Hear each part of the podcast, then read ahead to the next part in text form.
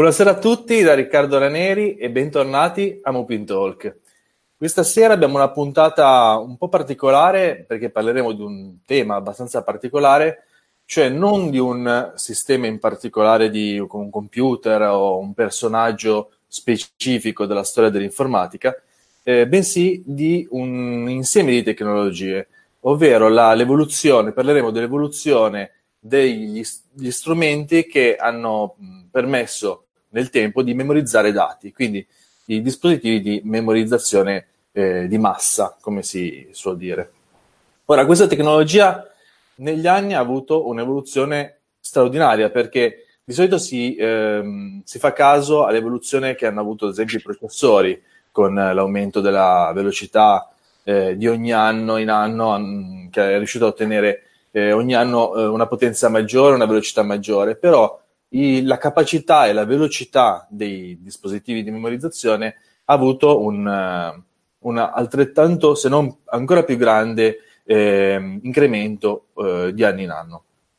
Come eh, di consueto abbiamo due ospiti con noi stasera, eh, collegati da due posti molto diversi. Abbiamo Giuseppe Frisicaro, eh, collegato dalla lontana eh, Sicilia, lontana, ciao Giuseppe. Lontana, lontana, buonasera.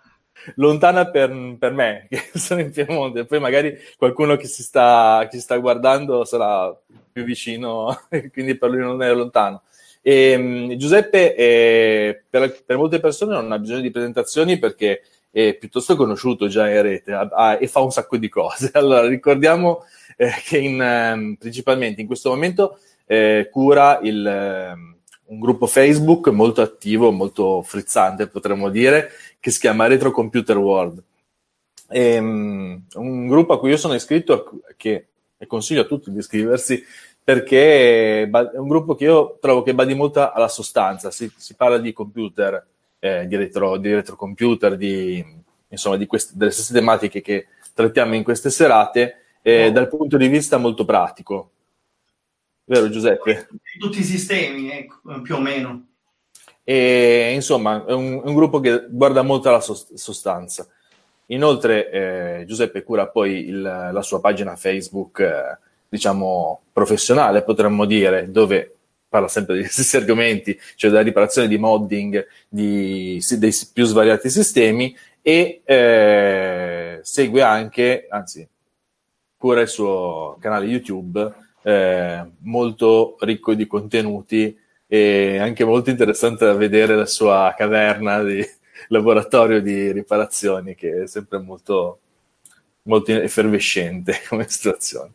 Il, um, il, secondo ospite che è qua con noi stasera è Riccardo Riccabone dalla molto più Ciao. vicina Caselle. Ciao Riccardo. Ciao, Ciao Riccardo. Allora, Riccardo eh, innanzitutto fa un sacco di confusione insieme a me perché ci chiamiamo nello stesso modo. Eh, facciamo lo stesso mestiere perché siamo entrambi sviluppatori informatici. Siamo tutti e due di Caselle.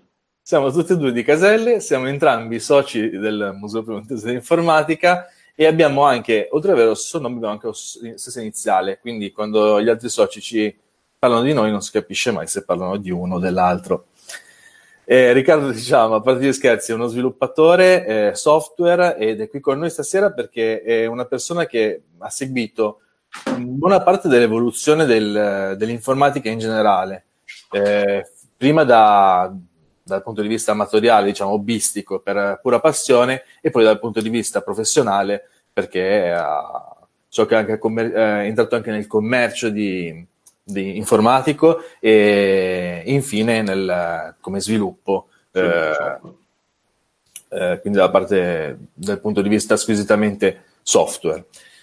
Ora, eh, incominciamo da Riccardo, ehm, perché la prima, come, come, introduzione a questa sera vorremmo parlare eh, degli albori del, dei sistemi di memorizzazione di massa. Quindi, cosa è successo? C'è stato un momento in cui ci si è resi conto che c'era la necessità di memorizzare dei dati e di memorizzarli eh, in modo continuativo, cioè mantenerli nel tempo. Allora, Riccardo, adesso ci, ci puoi spiegare un po' come è iniziato tutto ciò?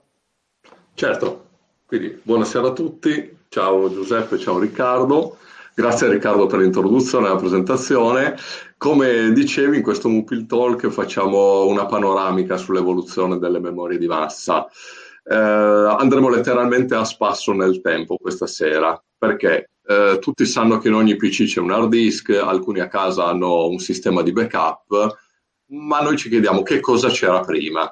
Torniamo un attimo indietro, quindi dagli hard disk torneremo indietro ai floppy, alle unità nastro, alle schede perforate quindi procederemo in ordine cronologico su tutti questi sistemi facendo vedere qualche fotografia, spiegando in qualche dettaglio il funzionamento per chi non li conosce di queste unità di memorizzazione.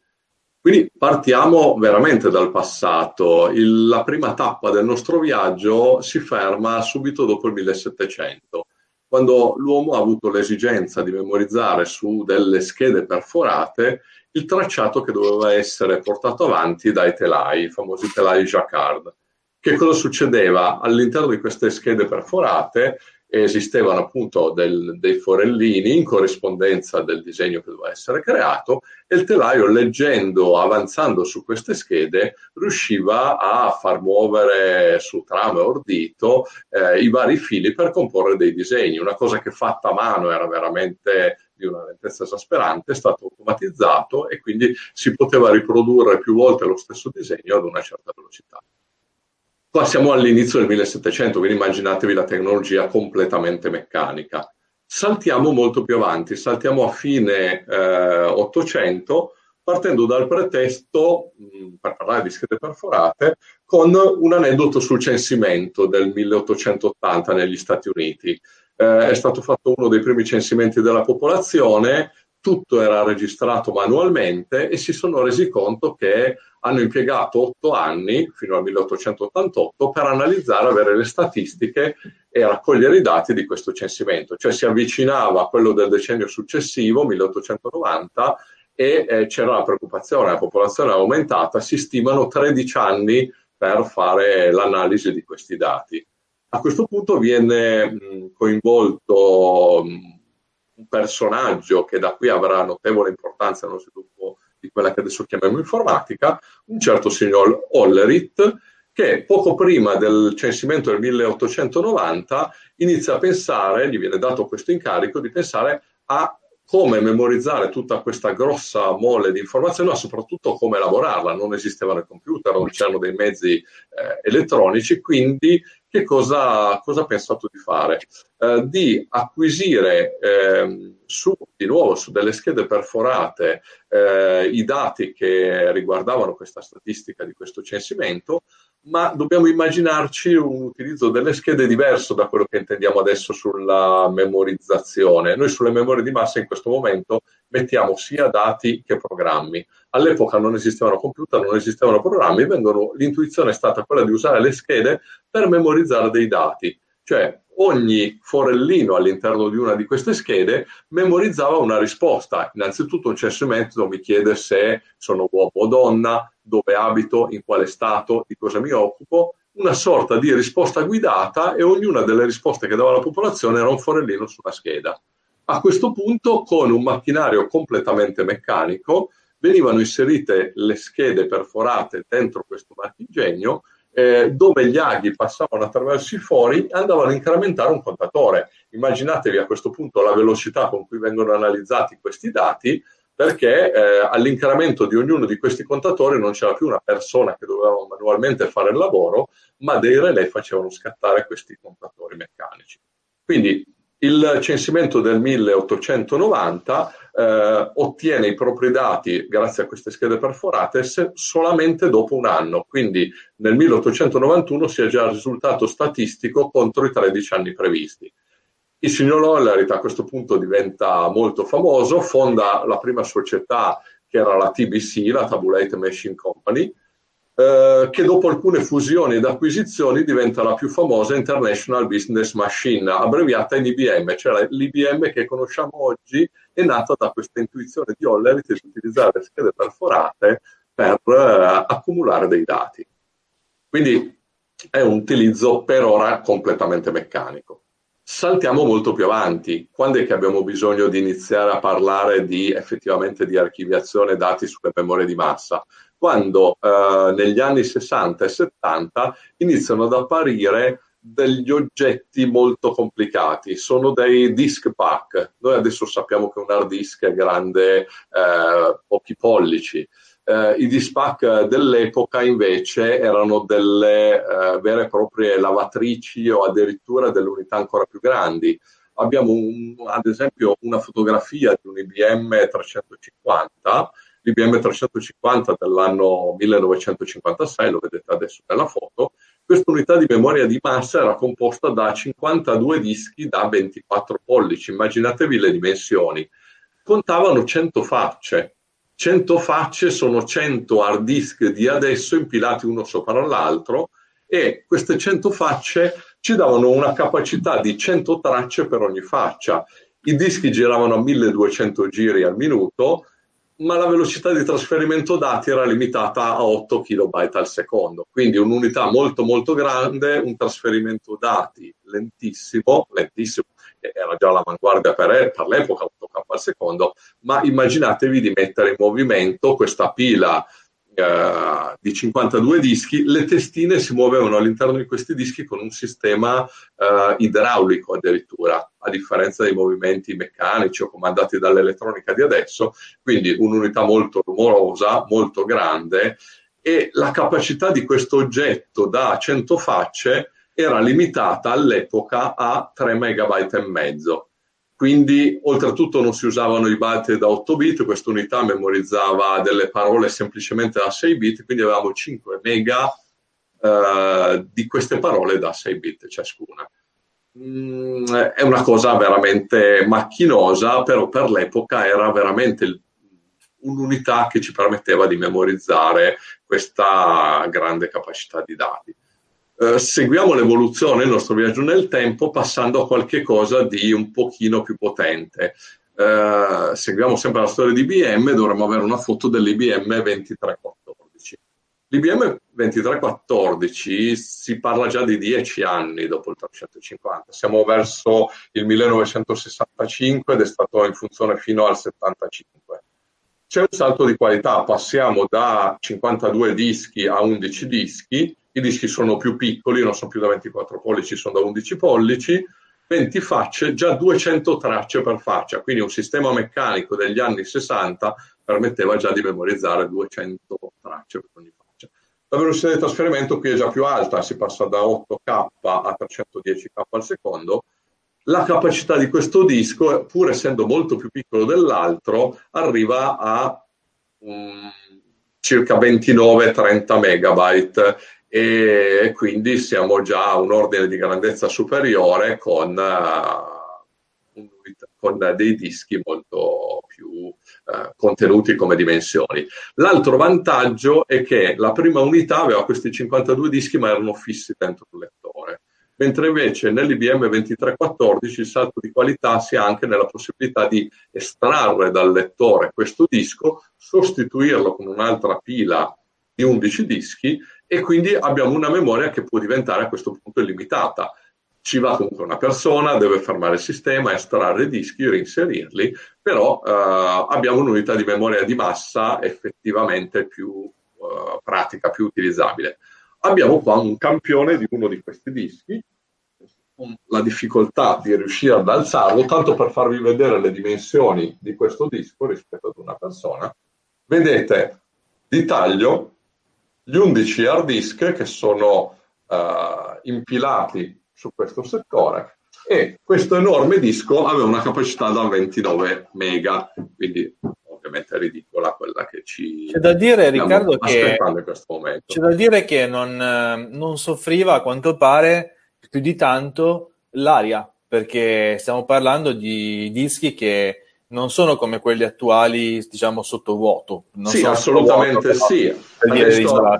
Gli hard disk dei nostri giorni sono sigillati e quindi in un'atmosfera protetta, non devono assolutamente esserci particelle di polvere, eh, è tutto molto delicato, la densità dei dati adesso è estremamente più alta, però immaginatevi la precisione che dovevano avere questi dischi pur essendo maneggiati da persone e quindi sottoposti anche a sollecitazioni meccaniche per essere spostati, ma quando venivano inseriti all'interno del lettore le testine si inserivano esattamente su questi 11 dischi e 20 testine contemporaneamente leggevano eh, entrambe le facce di questi 11 dischi, escludendo il primo che effettivamente era quello più esposto alla polvere. Ma un sistema meccanico che permetteva di memorizzare 200 tracce per pollice eh, doveva avere una precisione decisamente elevata. Eh, c'è ancora una cosa che possiamo vedere in questo viaggio nel tempo, prima di dare la parola a Giuseppe, è un tipo di unità di memoria di massa completamente diversa, una cosa che il grosso pubblico non, uh, probabilmente non ha neanche mai visto. Per noi memorizzare qualcosa è memorizzarlo su un disco o su un nastro. Uh, nello stesso periodo, quindi siamo sempre intorno agli anni 50-60, l'ingegno dell'uomo che cosa porta? A rendersi conto che queste unità disco sono veramente enormi, il peso di uno di questi lettori arriva a essere 970 kg, quindi mh, ci deve essere comunque un salto di qualità. Si limita la capacità di archiviazione, ma si passa a qualcosa di veramente ingegnoso. Ci sono delle memorie a nuclei magnetici ovvero eh, si cerca di, memori- di, rendere persistente lo stato di un bit all'interno di uno di questi nuclei che vedete in fotografia. Quindi sul fondo vedete memorizzato l'intera memoria nuclei, le dimensioni sono di pochi centimetri, l'area che vedete ingrandita da un quadrettino bianco invece vi fa capire che ci sono 16 nuclei all'interno di pochi millimetri quadrati. Questi nuclei differenti sono veramente degli anellini con un diametro che variava da 1 a 2 mm e a seconda del fatto che volevamo memorizzare un bit, uno 0, un 1, quindi un'informazione eh, informatica, veniva fatta passare della corrente, qui c'è lo schema di una sola di queste unità ad anelli, passa la corrente in uno di questi fili, si memorizza il dato all'interno di, ogni, di una di questi anellini sotto forma di campo magnetico e per andare a rileggere eh, quel singolo bit c'era una logica molto complicata che, eh, un po' come a battaglia navale, si incrociavano righe e colonne e soltanto l'anello che era indirizzato dalla riga, dalla colonna prescelta, eh, un terzo filo che adesso non è rappresentato in figura perché questi vi rappresentano soltanto la parte di memorizzazione, ma c'è un terzo filo che passa in diagonale nel quale viene generata una corrente in un verso o nell'altro a seconda dello stato di magnetizzazione. Una caratteristica unica di questi anelli di ferrite rispetto a qualsiasi altro sistema di memorizzazione è che noi siamo abituati a leggere da una chiavetta USB, da un hard disk, una fotografia, un file, ma sappiamo che il file rimane sulla nostra chiavetta. In questa unità differita invece la lettura era distruttiva. Quando vado a leggere un bit, l'anellino perde il proprio campo magnetico e quindi si sprecavano dei cicli di processore per andare a riscrivere la stessa informazione che era stata appena letta perché altrimenti veniva persa. Quindi c'è una logica ancora più complicata per permetterci di andare a leggere, scrivere e indirizzare ognuno di questi anelli. Dato che si legge un bit per volta e la matrice a battaglia navale, diciamo, ci permette di leggere un'unica informazione su uno di questi piani, venivano impilati da 8 a 15 proprio in verticale di questi strati di anellini per leggere contemporaneamente con una logica eh, un'intera parola, un intero byte che non poteva essere memorizzata tutta sulla stessa piastrina, ma dovevano essere, era un'unità di memoria di massa che si sviluppava nello spazio, era fatta per piani.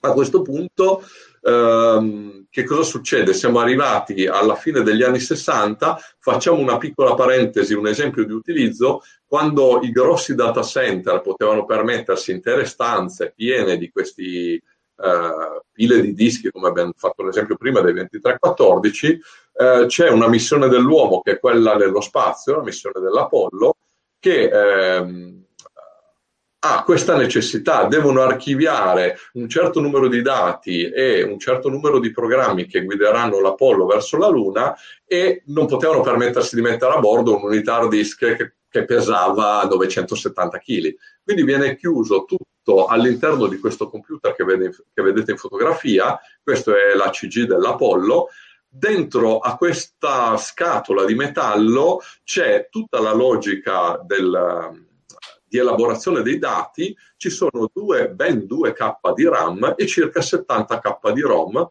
costituita principalmente proprio da memorie a nuclei magnetici. Non potevano portarsi hard disk o lettori pesantissimi e quindi l'unica alternativa era riuscire a memorizzare tutto all'interno di questi anellini. Questi anellini hanno fatto il viaggio dalla Terra alla Luna, sono tornati indietro, eh, sono rimasti leggibili per parecchio tempo e quindi era una tecnologia vincente. C'era anche una logica di controllo dei dati, un controllo di parità, uno di questi anellini perdeva la magneticizzazione, dovevano rendersi conto, scattavano degli interrupt e quindi si riusciva in qualche modo a rendersi conto se c'era un dato che era stato alterato però il tutto ha funzionato, come è riuscito ad andare sulla Luna, è tornato grazie anche all'argomento che stiamo affrontando questa sera, l'unità di memoria di massa messa all'interno dell'ACG. Lascerei la parola a Giuseppe per eh, andare avanti nel nostro viaggio nel tempo e vedere altri tipi di sistemi di memorizzazione. Per chi fosse interessato particolarmente alla, alla tecnologia che il computer che portò l'uomo sulla Luna, ricordiamo che la prossima puntata, la prossima settimana, di Mopin Talk eh, è dedicata proprio a questo argomento, quindi non perdetevelo. Eh, ci saranno, non ci saremo più noi a presentarlo né ospiti, ma ci saranno dei veri esperti di questo argomento, quindi eh, ricordatevi il prossimo giovedì. Ora, ehm, abbiamo parlato di, eh, di, tecnologie che erano, a parte il computer eh, dell'Apollo, eh, diciamo over the top, però abbiamo parlato di tecnologie eh, tipicamente professionali, a uso professionale, molto costoso, molto grosse, eh, tutto quello che era parte degli anni 50, 60, 70. Poi dagli anni 80 cambia tutto, no Giuseppe? Il computer entra nella... Eh, direi sì. Ri, buonasera a tutti, intanto vi ringrazio per avermi accolto qua nei, nel vostro covo no? del piemontese, io, io, sto un po' più distante, quindi... Eh, però uno, direi che uno mo, dei motivi che ci hanno fatto conoscere, che ci hanno uniti, oltre alla passione del retro, eccetera, è proprio uno dei dispositivi di cui magari eh, parleremo tra un pochino, di memorizzazione, no? Quindi questo è stato l'incipit per...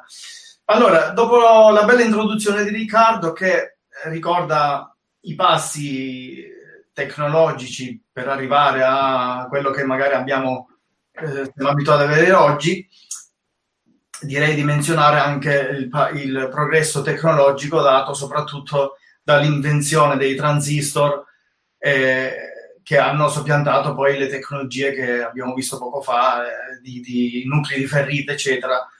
E subentrando questa nuova tecnologia, quindi con essa anche la, così, la, la, la nascita di memorie eh, micro, no? Il, la miniaturizzazione di tutte le tecnologie, di tutta l'elettronica ha portato anche a, a, costruire, a produrre memorie molto più ridotte, leggere e soprattutto eh, con un minimo consumo energetico, per cui possiamo anche accennare, accennare un attimo eh, le, EEPROM, no? le, le, le varie memorie che, che si usavano allora, le, le, memorie di sola lettura, eh, le RAM, eh, che sono memorie di, di, lettura e scrittura cancellabili, eccetera, che conosciamo tutti, basati sulla tecnologia di transistor. Qua abbiamo un EEPROM, per esempio.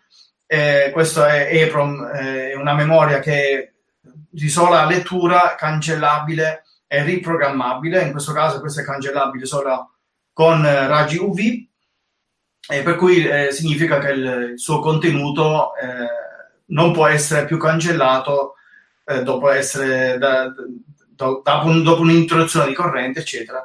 E um, ana, quasi analogamente al, alle, ai nuclei, anche qui abbiamo una, una matrice, una rete ovviamente molto più piccolina, microscopica di celle di memoria che formano, in questo caso sono eh, 8 kilobyte di, di, ROM di, diciamo moderna, ecco, eh, ora, questo, è, questo fa parte dal, delle, delle, memorie che abbiamo visto negli anni 80, appunto memorie contenute nelle varie cartucce dei giochi, parlando appunto dell'informatica, schede, schede dei computer che contenevano appunto il software eh, per gestire e, la, la, dall'accensione poi i, i computer di, di, questi anni, di, degli anni eh, appunto anni 80.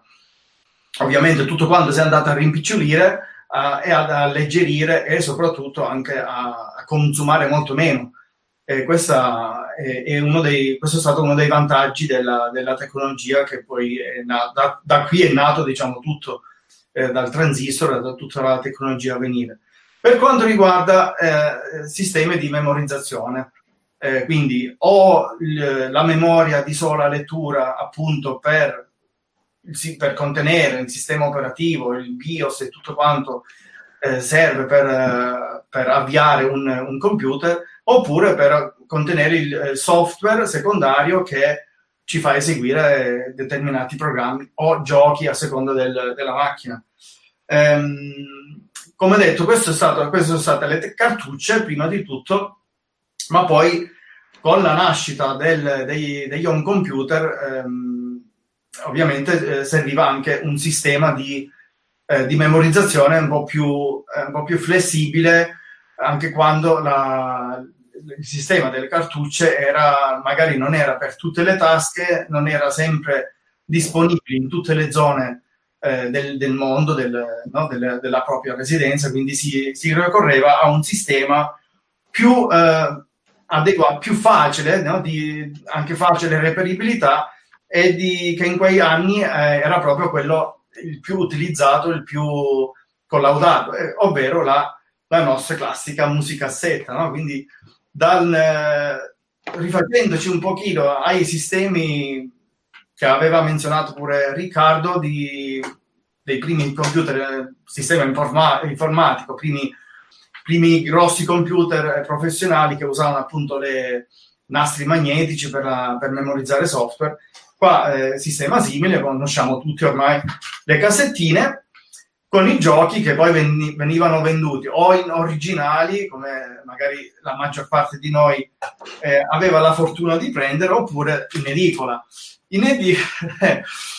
allora, eh, questo qua è il, classico registratore diciamo, universale no? che eh, vediamo con, ehm, abbiamo visto con i primi sistemi che potevano essere a partire dall'Apple 2 o ehm, vari, vari, sistemi a venire dopo. Per esempio Sinclair, lo Spectrum Sinclair, i vari Atari eh, utilizzato tutti, hanno utilizzato tutto questo sistema registratore che qua, come potete vedere, ha un normale ingresso, ecco, eh, ingresso il microfono, eh, un'uscita audio e il volume per eh, la cuffia e il volume per regolare l'audio appunto della cassetta che poi va al computer a seconda della sensibilità, sensibilità a seconda del, della qualità di registrazione bisognava agire anche sul, sul, sul volume del, appunto della, eh, del registratore. C'è stato poi qualche produttore informatico che ben conosciamo che chi più chi meno, eh, non è stato l'unico, ha usato il suo il registratore di proprietà, no? proprietario, ovvero famosissimo dataset che non era, stato, non, non era possibile sostituire con, con un registratore convenzionale perché aveva tutta una sua circuiteria particolare che elaborare un attimo il, l'audio per farlo, per modularlo in un certo modo, farlo andare inizialmente con il, il Commodore PET, poi il VIC 20, eccetera. Ma non stiamo a parlare ora di marchi, di marchi predefiniti, ma mm, così una, una, una menz- volevo menzionare un attimo eh, in generale. Poi, dopo le cassette che eh, tutti conosciamo, chi era più privilegiato ovviamente eh, poteva permettersi anche questo qui, che era il secondo metodo più diffuso di memorizzazione, o direi prima, prima di far vedere questo, parlando sempre di sistemi originali, originali c'erano anche questi da 8 pollici, sempre parlando, collegandoci al, al discorso IBM, e poi per l'home computing ovviamente c'era il famoso floppy, prendi il nome floppy dal fatto che è molle, quindi floppy in inglese sta ad indicare qualcosa di pieghevole, di molle, e questi erano i dischetti che poi in gergo eh, siamo stati abituati, a chiamare anche questi qua che di floppy hanno poco perché sono molto più rigidi, però ormai il, la den- denominazione è rimasta quella, per cui moriranno con questa, con, con questa nomenclatura. E sono, questi sono poi i sistemi anni 80 che, con i quali siamo cresciuti, in poche parole, che siamo stati abituati a vedere. Ed è appunto, come dicevamo prima, eh, un mezzo, in tutti i sensi, un mezzo che eh, ci ha aiutato anche a conoscerci con Riccardo, che mezzo che vediamo nelle sue spalle, il Drive 1541, di cui io vado particolarmente... no? Ecco, sono, sono particolarmente... Esatto. Ehm, Così, beh, era tuo questo. Ah, questo è, diventato famoso. Visto che piccolo è il mondo. Bisogna raccontare eh, che Giuseppe preso... per Raccontiamo cari. questa parte. Giuseppe ha preso contatto eh, con me tramite mia moglie che stava cercando un drive come questo. Che, stavo cercando da molto tempo, soprattutto un drive eh, funzionante, certificato, e arrivò questo certificato da Giuseppe, quindi è, è stato un contatto assolutamente in questo... Perché, sa, ognuno ha la sua, come si dice, noi collezionisti, co- cosa, cosa, facciamo noi quando ah, possiamo avere 5-6 eh, esemplari dello stesso modello, però per noi sono sempre 5-6 diversi, quindi no? certo. un po' come i figli, c'hai 3-4 figli, ma ognuno è diverso. Quindi questo qua, eh, no vabbè, questo era, era proprio, ne avevo altri due uguali, quindi era anche il caso di vendere. Avanzava proprio, era ah, a un certo punto che cosa te ne fai? Certo. Giuseppe, io eh, sul, vedo tra i commenti eh, Francesco Pomponio che ci chiede se ci ricordiamo di Turbo Tape. Allora, io lo ricordo sì. vagamente, però forse tu te lo ricordi meglio di me.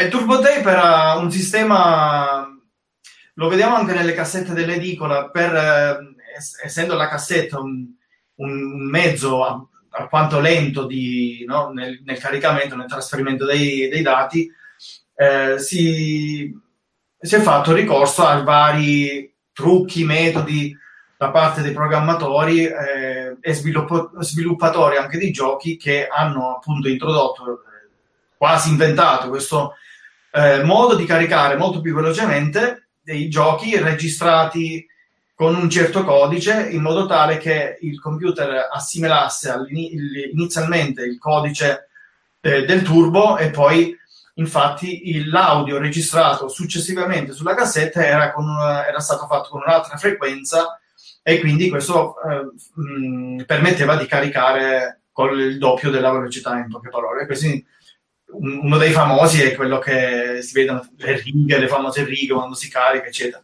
Poi, metodo usato anche nelle casette da edicola e tutte queste belle cose, ovviamente anche sull'originale. Turbo tape. E parlando sempre di tape, parlando di tape, ehm, oggi per esempio possiamo, si fa ancora uso di, queste, di questi sistemi eh, ovviamente internet ci ha permesso di aprire un, un altro mondo parallelo, direi, eh, su questi sistemi di una volta, permette, usando i mezzi di, di, oggi e permettendo di usufruire sempre del, dello stesso sistema di tape eh, con l'audio, addirittura si possono caricare proprio il, il, file audio o in MP3 o in Wave e importarlo sul computer eh, tramite vari accorgimenti, eccetera è sempre interessante comunque di rimanere sul, sul pezzo usando però metodi diciamo attuali. Quindi un aiutino che viene dal mondo della tecnologia di oggi, anzi, anzi già di ieri, perché poi se parliamo di MP3 è già vecchio, quindi nuovo esatto. appunto, e, però senza snaturare l'utilizzo della macchina reale che per un appassionato diciamo o si utilizza l'emulatore o si utilizza la macchina vera senza eh, grandi vie di mezzo. Questa può essere una via di mezzo effettivamente accettabile per avere i, i due mondi insieme. E questi erano gli anni 80 eh, che sono stati molto variegati anche con questo discorso delle cassette, gli, gli, accorgimenti per velocizzare un po' di più, avere un po' più di velocità di quel poco che si aveva, ehm, tanti trucchetti che poi si sono un po' persi, cerchiamo di riportare in auge in, questi, in queste serate. Negli anni 90 invece, eh, invece, è successo un po' di tutto. Io qua ho, ho un simbolo degli anni 90 un Omega Jets che eh, permetteva, non so se si vede bene, sembra un po' un lettore di, di, di CD-ROM, in realtà è molto più piccolo, è grosso come un floppy, e permetteva di memorizzare fino a 2 giga. Dice, io in realtà non l'ho mai usato, cioè ce l'ho qua perché l'avevo recuperato da un magazzino, però non ho mai avuto il piacere di usarlo. Riccardo, com'erano gli anni 90? Che erano una via di mezzo tra uno e sì. Proseguiamo il nostro viaggio nel tempo. Siamo quindi arrivati dopo Giuseppe agli anni 90. Negli anni 90 ci sono due unità di archiviazione che hanno veramente avuto una diffusione molto capillare.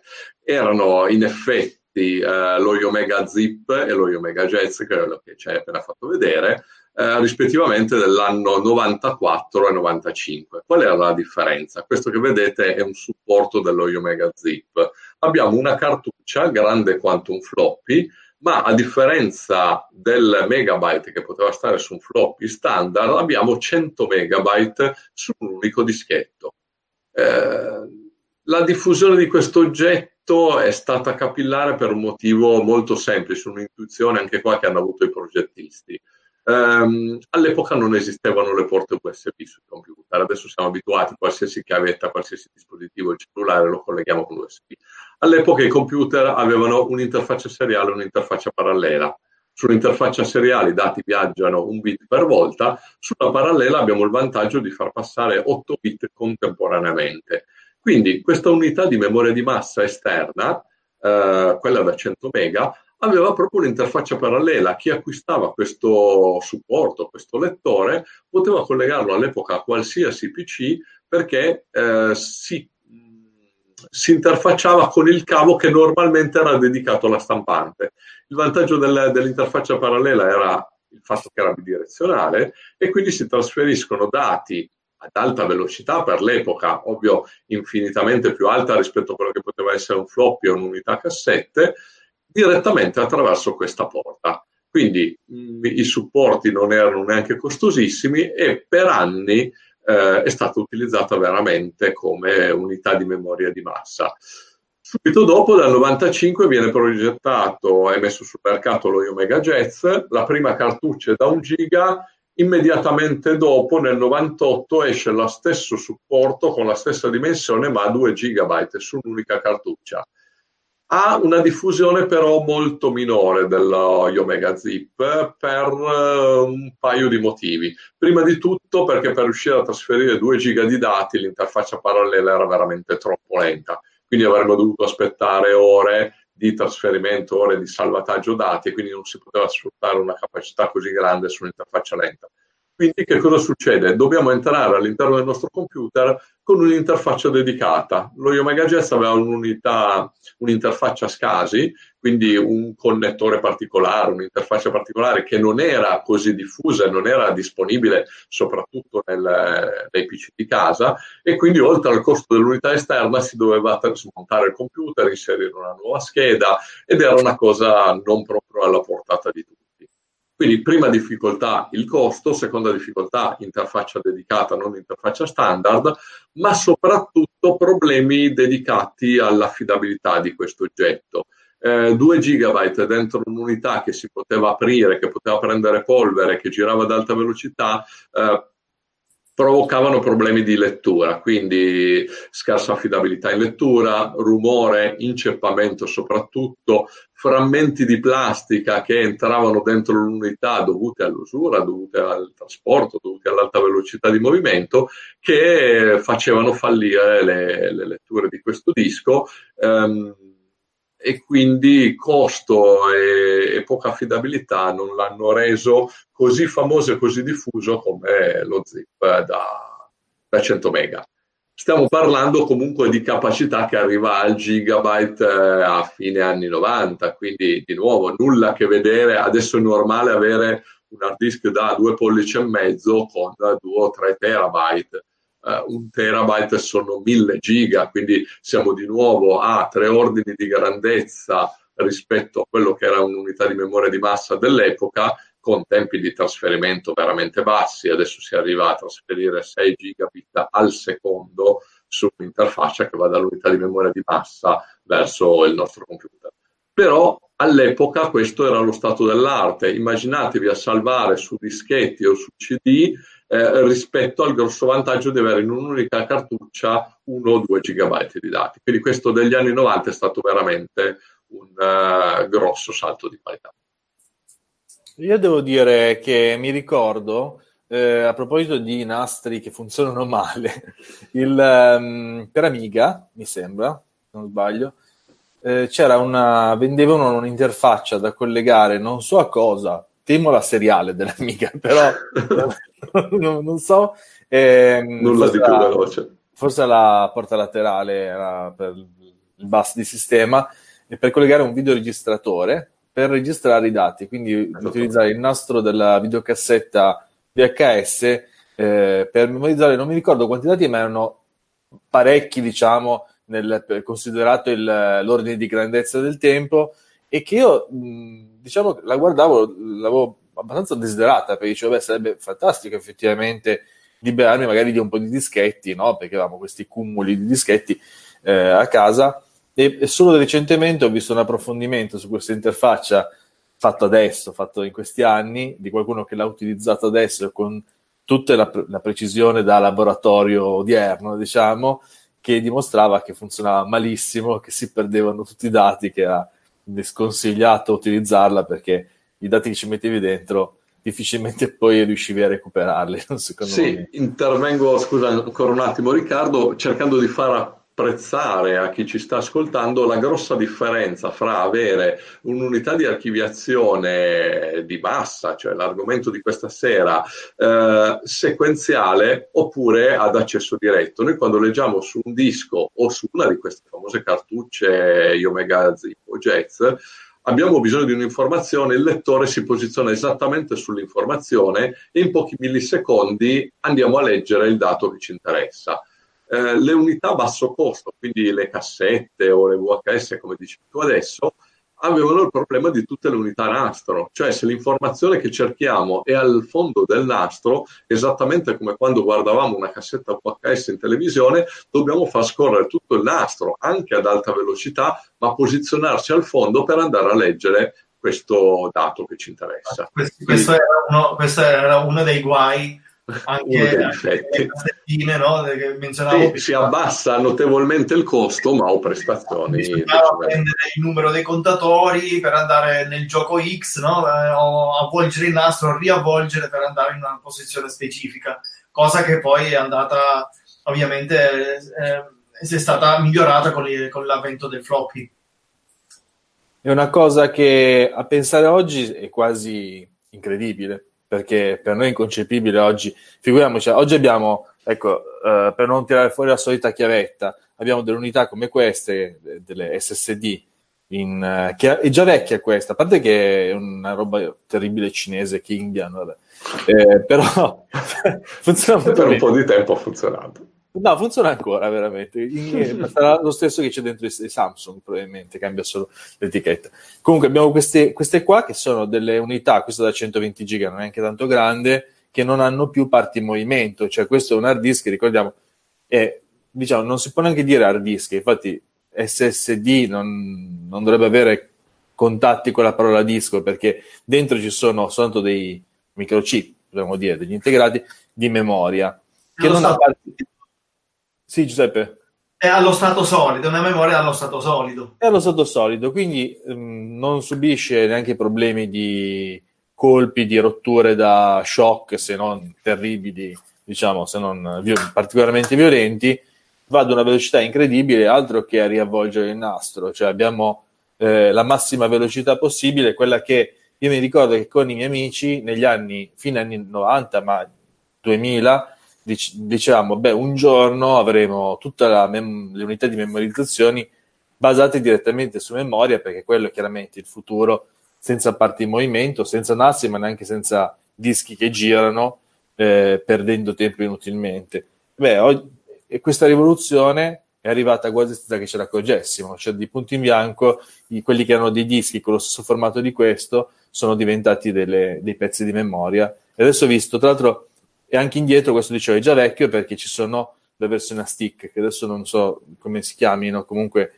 le nuove versioni dell'SSD non hanno più la, la, il formato di un, di un, hard disk di un portatile, sono a forma di barretta di memoria un po' più spessa.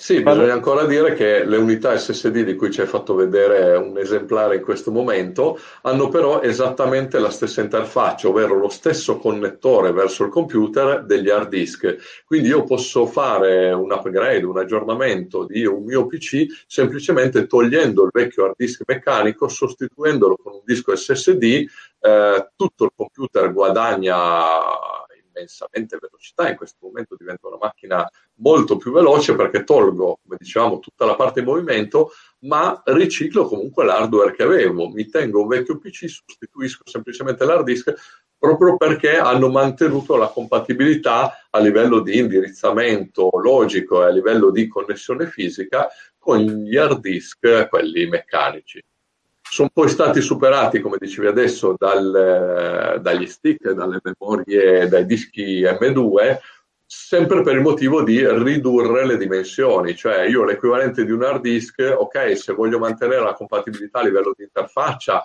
lo disegno, lo progetto uguale, ma visto che all'interno il componente è decisamente più piccolo, riduco anche le dimensioni esterne, mi invento un connettore nuovo, lo chiamo M2 e lo inserisco all'interno di un portatile che diventerà sempre più piccolo, sempre più leggero.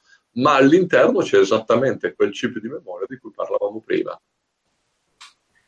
Ehm, parlando di mh, mm, miglioramenti tecnologici, i miglioramenti tecnologici applicati alla tecnologia, diciamo prima con Giuseppe, alla tecnologia del passato, quindi degli anni 80 tipicamente o giù di lì, ehm, senza snaturare eh, la, il, il, mezzo originale. Quindi su questo c'è un, c'è un grosso dibattito spesso in rete, cioè c'è chi dice prendo la macchina penso subito al Commodore 64 perché è quello più moddato storicamente di tutti. i tempi però prendo la macchina la pompo al massimo mettendoci di tutto e parlavo, vedevo prima nei commenti anche si diceva eh, i modi per far andare questo bel drive 1540, eh, 1541 a eh, 50 volte la velocità eh, a cui era a cui, a cui era stato rallentato perché lui era rallentato per poter eh, funzionare, perché altrimenti eh, si era verificato che non riusciva a funzionare correttamente, farlo andare magari alla velocità originale o anche oltre, e quello può rimanere nell'ambito del miglioramento oggi di quello che eh, nel passato funziona, cioè far funzionare meglio qualcosa senza fargli cambiare completamente eh, la, il modo in cui funziona. Ci sono altri modi, altri, altre vie invece che sono un po' più estreme che si pensa che snaturino eh, il funzionamento della macchina originale. Eh, ammoderniscono troppo, quindi rendono poco originale poi la macchina, non è più nativa ma è quasi stata trasformata no, per arrivare al punto che volevamo di velocità, di comodità, di facilità di utilizzo, soprattutto per quelli che eh, magari l'hanno ai tempi eh, se ne sono disfatti, lo vogliono ricomprare dovrebbero iniziare da zero, comprare il drive, comprare... Ma c'è gente anche che cerca il registratore perché proprio vuole, cerca... vuole usare le cassette, eccetera. Però eh, ci sono problemi effettivamente di, eh, di trovare i media, quindi i vari floppy, le varie cassette, eccetera. Quindi... E c'è sempre questo dibattito, no? Chi ha già la roba e se la trasforma un po' per, per migliorare, per poter usufruire dei mezzi attuali, chi invece rimane piantato con i chiodi a terra perché vuole rimanere, lasciare il computer nativo, i soliti, i cosiddetti puristi, no? che non sopportano. Si aprirà un dibattito nei commenti perché ci saranno entrambe le versioni. Illustrazione di una tipica, ecco, ero preparato tu, no, la, la, la SD2IC classica no? per caricare dalla SD un, un gioco e c'è gente che ovviamente non, non, apprezza perché sembra una roba emulata, il drive emulato, eccetera. E come hai detto correttamente tu poco fa, Riccardo, il, il, il 1541 eh, l'hanno dovuto rallentare un po' perché eh, stavo, mi, mi, mi, ero ricordato di, degli inizi del 1541 quando era il, il VC 1540 che era uscito eh, insieme al VIC-20 e, e, stranamente lì andava eh, più velocemente.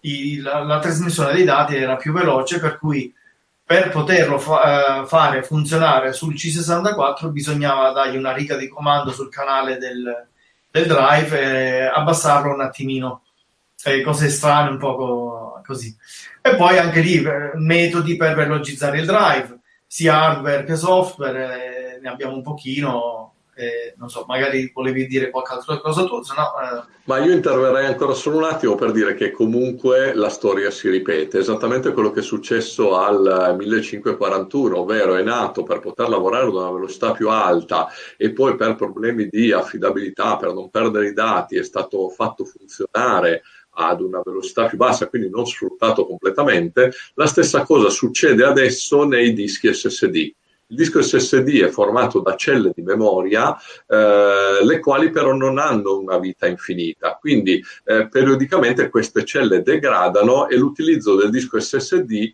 nel giro di stiamo parlando di mesi o di uno o due anni, inizia veramente a perdere i dati. Eh, per evitare di far apparire questa come una pecca e quindi evitare che si diffondesse così tanto l'utilizzo del disco SSD, che cosa è stato pensato? Progettiamo un disco con una capacità molto più grande di quella per cui lo andiamo a vendere. Io compro un hard disk da 250 giga, 500 giga, dentro potrei avere 750 giga di celle allocabili, ma lo vendo per una capacità inferiore, so io produttore che questo disco nel tempo inizierà a degradare, alcune celle si danneggiano, non possono essere più lette, c'è tutta una logica di controllo, un'elettronica che si rende conto che man mano che si danneggiano queste celle, le nasconde al sistema, le sostituisce, le rimpiazza a livello di indirizzamento con le celle che stanno oltre la capacità dichiarata dal produttore e quindi io globalmente vedrò un disco SSD che mi dura comunque qualche anno ma esattamente per quello che è successo in passato col 1541 non lo sfrutto completamente, ne sfrutto una parte e maschero il cattivo funzionamento con il rimpiazzamento delle celle, quindi è esattamente la stessa cosa succede. È un po' anche quello che succedeva con gli hard disk vecchi, che, vecchi vecchi, che gli MFM che scrivevano sopra l'etichetta uscito dalla fabbrica le tracce rotte. Perché non con le tracce rotte, ti segnavano già quali erano le tracce rotte, non bisognava formattare a basso livello questo disco, altrimenti si perdeva l'indicazione delle tracce guaste e quindi si rischiava di andare a scrivere su una traccia che già il produttore aveva scartato dall'utilizzo. Il problema è che nell'hard disk non potevo far stare delle tracce in più, si spremeva al massimo quello che c'era come supporto di memorizzazione. Qui aggiungiamo un millimetro quadrato al chip e raddoppiamo la quantità di memoria, il costo per il produttore rimane esattamente uguale, ma esce sul mercato con un prodotto decisamente affidabile quindi eh, sono riusciti a prolungare indirettamente la vita dei dischi SSD, mascherando dietro le quinte questo funzionamento di riciclo delle celle. No, ci, vorrebbe, ci, vorrebbe, un media, no? che ovviamente tutti quanti abbiamo, mi, sa, per forza, per, per, il backup, perché per un motivo o l'altro o ti crepa l'hard disk fi, eh, cioè, uh, meccanico o ti crepa quello SSD che mi sa che quelli quando muoiono c'è da fare la croce, no? È finita. Quindi non è più che lo apri e ti metti col microscopio a cambiare le testine a recuperarlo, lì se si fonde un chip. Eh, si... eh, che poi ho letto che questi SSD non bisogna mai, eh, cioè bisogna eh, diciamo formatarli da zero, quindi tu installi il sistema operativo da zero, cioè, ho letto, ora non so se, se, è verità, se è accertata, non bisogna mai ehm, diciamo copiare da un un hard disk già esistente, quindi eh, usarlo come... Sì, hanno un loro sistema di formattazione, ma soprattutto eh, quello che si faceva sugli hard disk meccanici, che era una, un'operazione che si chiamava defrag, andiamo a deframmentare le sì, informazioni, assolutamente non va fatta sui dischi SSD. L'accesso è diretto a qualsiasi cella, non ho tempi di latenza che invece c'erano sullo spostamento della testina, non devo ottimizzare i settori, quindi assolutamente faccio danni se lancio la deframmentazione su un disco SSD perché è un'operazione totalmente inutile ma porta a milioni e milioni di letture inutili sul disco e che gli accorciano la vita e a questo punto è il sistema operativo stesso, quindi all'interno ad esempio di Windows 10, se io tento di deframmentare un'unità SSD, il sistema se ne accorge e termina immediatamente l'operazione, non mi fa fare danni perché interviene a livello di sistema operativo e si accorge che è perfettamente inutile. Se io cerco di deframmentare un SSD, nel giro di un secondo o due al massimo, l'operazione termina e mi dice ok, tutto deframmentato. E uno dice, beh, bellissimo, ha fatto velocissimo. Ha fatto velocissimo, dico, ah, guarda che bello, guarda quanto veloce, in realtà non l'ha fatto assolutamente.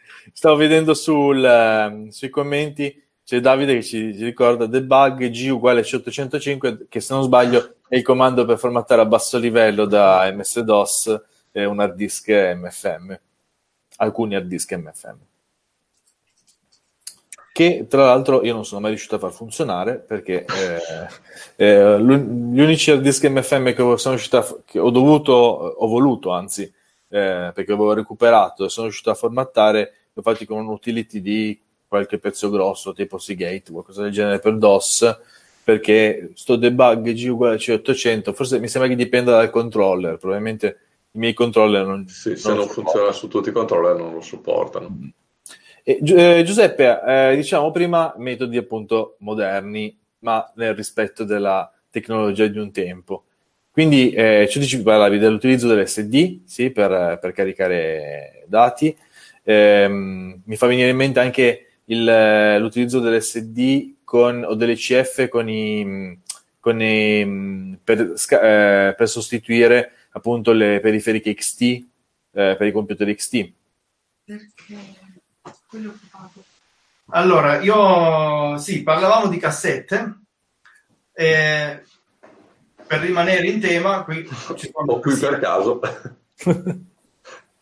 questi aggigini che non è questo uh, magari qualcuno pensa il tapuino, ma non, ancora siamo un po' più indietro.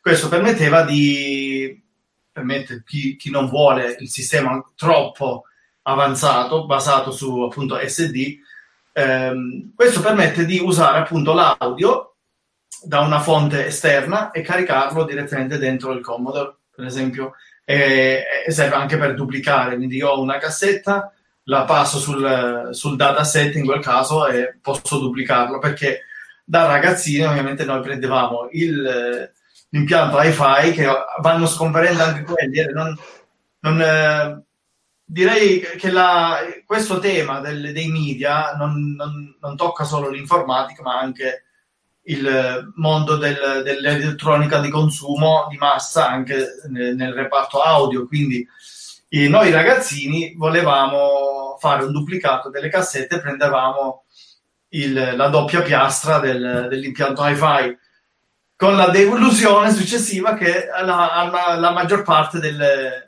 delle, cassette non andavano perché appunto il dataset è studiato e concepito in un certo modo, quindi passarlo da registratore a, a impianto hi-fi provocava, diciamo, eh, non, non, era, non, andava sempre a buon fine per, per quanto riguarda una, una, macchina. Questo è un sistema.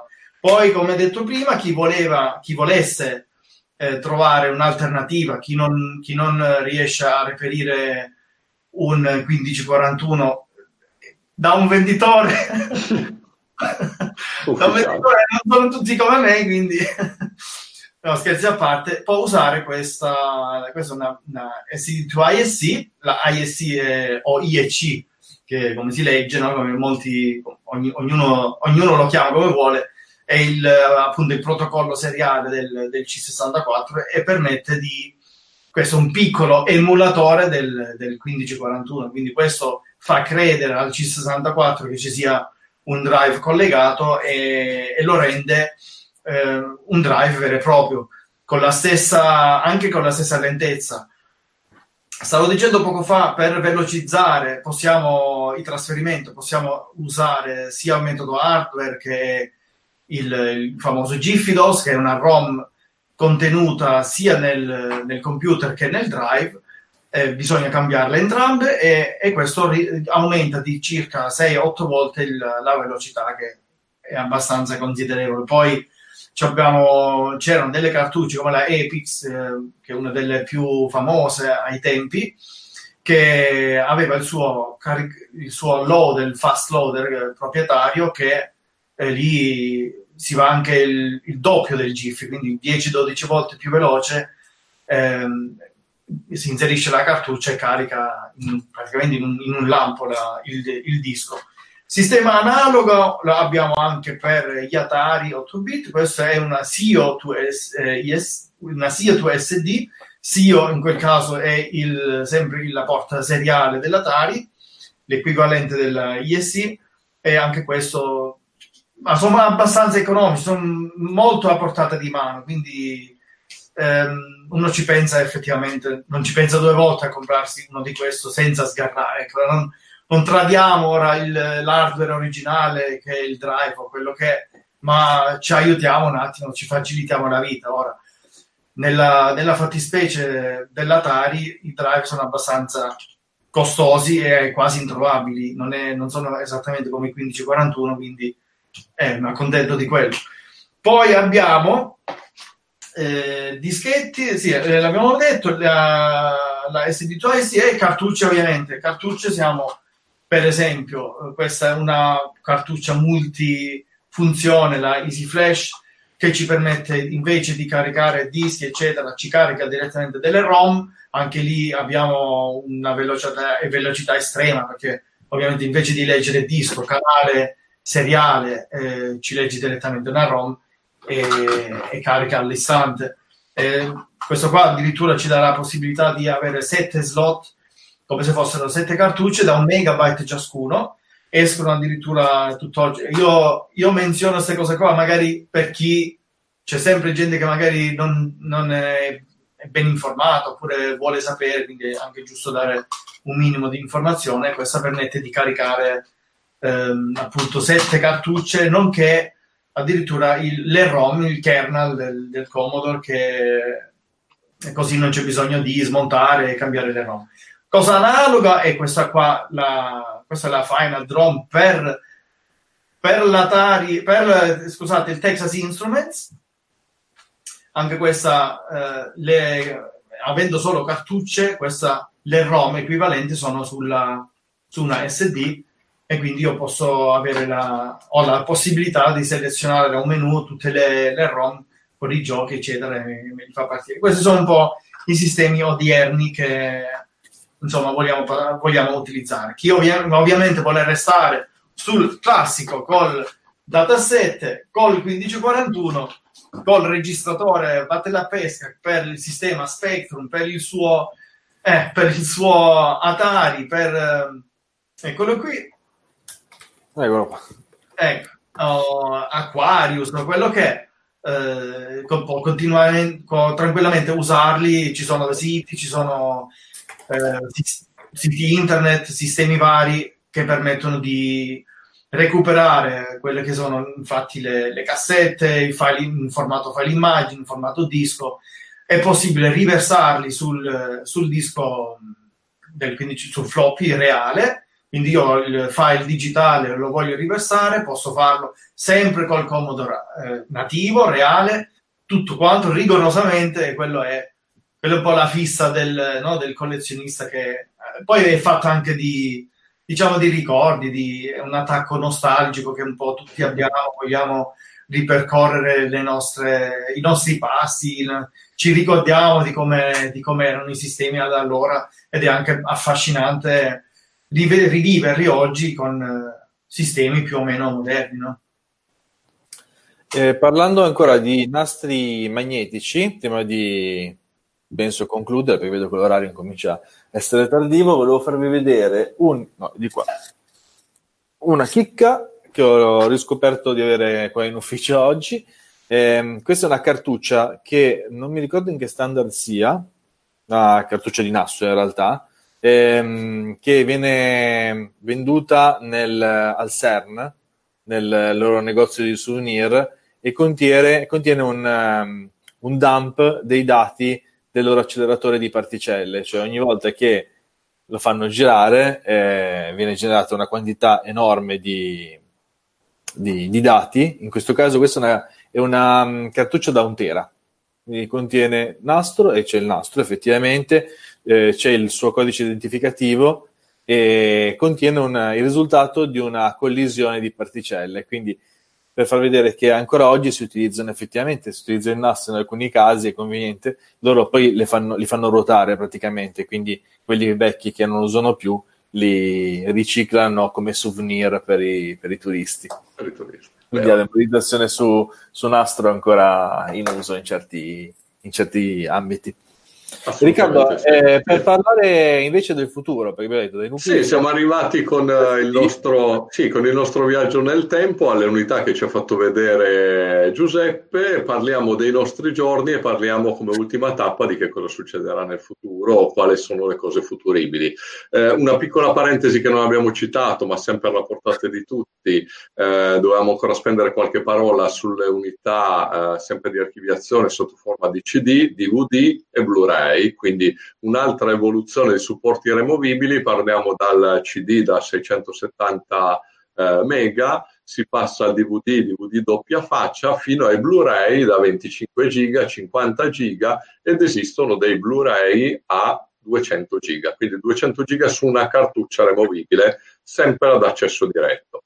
Questo per quanto riguarda unità meccaniche. Poi anche Giuseppe ci ha già fatto vedere le micro SD, quindi miniaturizziamo sempre di più, andiamo su memorie eh, senza componenti in movimento e questo è lo stato dell'arte. Siamo arrivati col viaggio del tempo ai nostri giorni. Eh, c'è questa domanda, cosa ci aspettiamo ora? Cioè, eh, che cosa succede dopo tutto quello che conosciamo noi? Come facciamo con uh, la grande necessità di spazio di archiviazione che c'è in questo momento? Ogni giorno vengono prodotti così tanti dati che in qualche modo dobbiamo archiviare da qualche parte e soprattutto dobbiamo far fronte ad un altro grosso problema. Le unità che abbiamo visto questa sera eh, gli hard disk che sono meccanici si possono danneggiare, le memorie, eh, i dischi allo stato solido che dopo un po' di tempo falliscono, i CD, DVD, Blu-ray è un supporto ottico,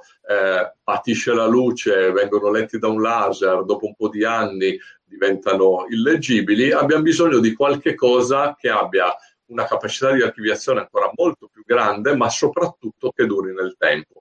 Quindi eh, le due prospettive che in questo momento sembra che abbiano più successo, scusate, che abbiano più successo per il futuro prossimo sono l'archiviazione olografica e l'archiviazione nel DNA. In che cosa consistono queste tecniche?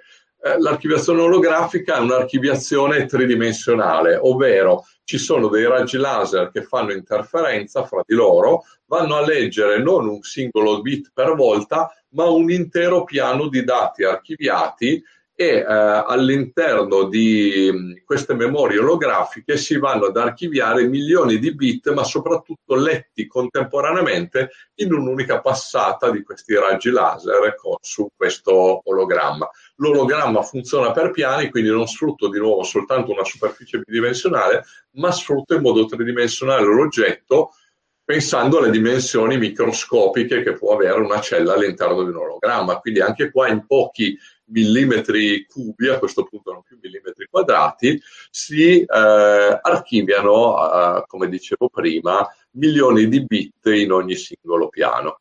Un passo ancora più avanti, ancora più futuristico, però è già stato sfruttato ed è già stato dimostrato tecnologicamente che siamo in grado di farlo, è archiviare all'interno di una cellula di DNA. Sappiamo che all'interno di ogni cellula del nostro corpo c'è un filamento lunghissimo composto da basi chimiche e eh, come siamo stati in grado di eh, sequenziare il genoma e quindi avere la capacità di leggere queste singole, chiamiamole di nuovo celle, perché noi stiamo parlando di sistemi di archiviazione, quindi per noi anche il DNA è una cella di archiviazione, siamo in grado di ricostruire un filamento di DNA, allineare le basi in modo che riescano a comporre un codice che per un computer è di nuovo trasformabile in una sequenza di eh, 1 e 0. Eh, in questo modo arriviamo a capacità di archiviazione esorbitanti. Si parla in questo momento di circa 5,5 petabit al millimetro quadrato. Ricordiamo che il prefisso peta vuol dire un milione, in questo caso siamo a un milione di gigabit al millimetro quadrato. Quindi eh, siamo abituati alle nostre memorie di massa che sono da 250, 500, 1000 gigabit, qui siamo a un milione di gigabit, ma per ogni millimetro quadrato. Immaginatevi quanto è piccola una cella, quanto è piccolo un filamento di DNA. Quindi risolveremo una prima necessità, che è quella del concentrare in modo esasperato in un'unità piccolissima una quantità di informazione molto molto elevata, ma abbiamo un secondo vantaggio molto molto grande. La conservazione del DNA si stima in questo momento che un filamento di DNA eh, a temperatura costante, quindi in alcune caratteristiche, eh, se lo conserviamo a una temperatura di 10 gradi, eh, si è riusciti a capire che per 2000 anni questa informazione rimane memorizzata all'interno del filamento, non si deteriora. Addirittura se noi portiamo un filamento di DNA a meno 10 gradi, il tempo stimato di eh, capacità di mantenere la stessa informazione senza perderla arriva ad un milione di anni. Quindi abbiamo un'unità che ci durerà per sempre, un milione di anni, e soprattutto con capacità di archiviazione spaventosamente grandi tutto bello finché non arriviamo al costo. In questo momento la tecnologia ci permette di fare questo, è stato provato, è stato scritto riletto uh, un filamento di DNA che contiene uh, un'enciclopedia, un brano audio, un brano video, tutto archiviato in una cellula piccolissima, ma a un costo proibitivo. Attualmente siamo a circa 12.000 dollari a megabyte immaginatevi un filamento di qualche petabyte, che cosa potrebbe venire a costare. Quindi la tecnologia c'è, siamo stati in grado di dimostrare che abbiamo questa capacità di scendere nell'infinitamente piccolo, bisogna ancora aspettare un attimo per usare questa tecnologia e aspettiamo che arrivi anche questa a portata di tutti. Gli hard disk, da, gli hard disk da 5 petabyte e oltre. Aspettiamo ancora qualche anno, però tecno- tecnologicamente siamo in grado di andare a scrivere all'interno di una cellula. Aspettiamo ancora un po'. Eh, dal futuro, un attimo per chiudere ad un ritorno al passato, mi ha fatto venire in mente. No, questo non, non, questo non è questo che mi ha fatto venire in mente perché sto parlando di tutt'altro. Però mi è tornato in mente eh, Giuseppe l'altro giorno che mi parlava di eh, un LP caricabile sul Commodore 64, mi sembra. Eh, sì, rifacendoci ai media musicali, no? Eh, che si sfruttavano in, quals- in qualunque modo per, eh, collega- per avere una, un collegamento con l'informatica. E ci sono stati casi in cui qualcuno ha pensato bene di incidere una traccia eh, di informazione audio su, nel, su un LP, eh, su un vinile, che verso la, proprio la parte inferiore del, prima di toccare l'etichetta, eh, conteneva un piccolo programma che poi alla fine era un programma basic che eh, ri, riprendeva due, eh, due, frasi dette da una, due citazioni, una di Albert Einstein e una di Gesù, no? E quindi e questo era qualcuno ci ha provato, ha collegato l'audio al al Commodore 64 e ha potuto caricare questa cosa qua. E, e, mi sa che ce ne sono stati altri di queste cose, perché non è la prima volta che l'avevo sentito, ho visto questa cosa qui. E poi altri sistemi, niente, questa, questa era... Ehm, parlavamo di CD e di unità ottica. Eh, potevamo, possiamo ricordare, eh, ricordare anche il mini disc che era, era, stato introdotto negli anni, 80, negli anni 90, primi anni 90 e mi pare che poi eh, tutto questo successo non... Sembrava il futuro, io mi ricordo, vedevo la pubblicità del mini disc di Sony, se non sbaglio. Sì, era esclusivamente di Sony che però si era inventato uno standard proprietario, non l'ha diffuso sul mercato, non ha rilasciato il brevetto ad altri produttori, pensando di avere un oggetto di nicchia e che tutto il mercato si sarebbe rivolto verso il mini disc e quindi non rilasciavano assolutamente nessun tipo di informazione, eh, proprio però in controtendenza questo ha fatto sì che l'unità non... Eh, non prendesse piede perché era veramente monoproprietario, non c'era documentazione e quindi il mercato che oramai è abituato a copiare, a clonare e, e produrre unità a basso costo, non avendo accesso a questa tecnologia, non si è diffuso. Era un bellissimo oggetto, sono stati incisi anche molti, l'equivalente di molti eh, CD audio sul mini disc ma non, uh, avendo questo lettore proprietario inizialmente solo di Sony non si è diffuso e poi a quel punto sono uscite unità a capacità più alta, è iniziato a prendere piede il DVD e in seguito il Blu-ray e quindi è stata un, uh, così, una meteora, sono passati, hanno detto noi siamo bravi, creiamo qualcosa di unico e poi è morta Parlando di unità sfigate, poi un'altra chicca del passato. Possiamo ricordarci, ricordare anche del floppy, eccone uno, da 3 pollici, quindi non 3 pollici e mezzo come il floppy a forma di icona per salvare, praticamente, ma il, il floppy da, da 3 pollici che fu utilizzato in pochissimi in pochissimi computer, tra cui venne utilizzato da Amstrad per pochissimo tempo e mh, da pochi altri, eh, che non so, era un buon standard, era un po' più piccolo, quindi in, in spazio non si guadagnava molto. Non aveva, mi sembra, credo non sia questo che si è rotto, mancava proprio la protezione del, sul disco. Infatti, questo ha qualche piccola riga perché non aveva la. la sì, aveva una custodia esterna, ma non aveva la protezione e è durato poco, però peccato perché era, era carino da vedere, invece furono i, i, i, floppy da tre pollici e mezzo che furono utilizzati per qualsiasi cosa degli anni 90 praticamente. Le tastiere musicali, le Yamaha avevano tutti il lettore con tre e mezza, floppy da tre e mezza. Sì, la, tutto l'ambiente musicale, il MIDI, tutto quello che aveva a che fare con il MIDI utilizzava anche in quel caso, tra l'altro dischetti formattati eleggibili da PC, se non sbaglio, era, sì, sì, sì. era MIDI. Ho provato e... a formattarli su Amiga, ma no, sono duri. Son... Una volta formattati sulla tastiera, l'Amiga non ne vuole sapere. o erano Però... sporchi, eh, non lo so.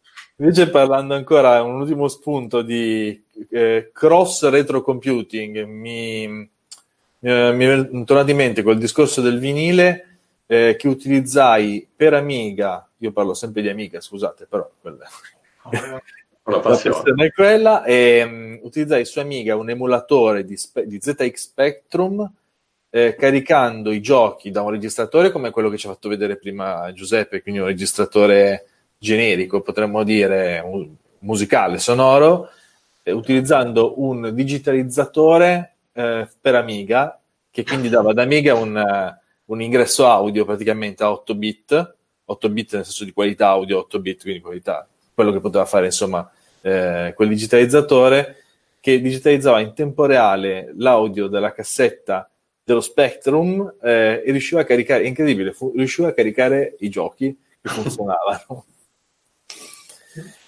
e, ehm, bene, io penso che abbiamo di sicuro non abbiamo esaurito l'argomento perché, no, perché abbiamo saltato parecchie cose. Abbiamo parlato di una piccolissima frazione della storia dei solo uh, unità di memoria di massa. Quindi è incredibile che in, non abbiamo uh, parlato dei floppy da 8 pollici, però pochi hanno visto. Ecco, se Giuseppe fa, può farlo rivedere un attimo vicino a quello da 5 un quarto, perché sennò sembrano uguali. Quindi si vede la differenza, certo. Sappiamo Come dimensione?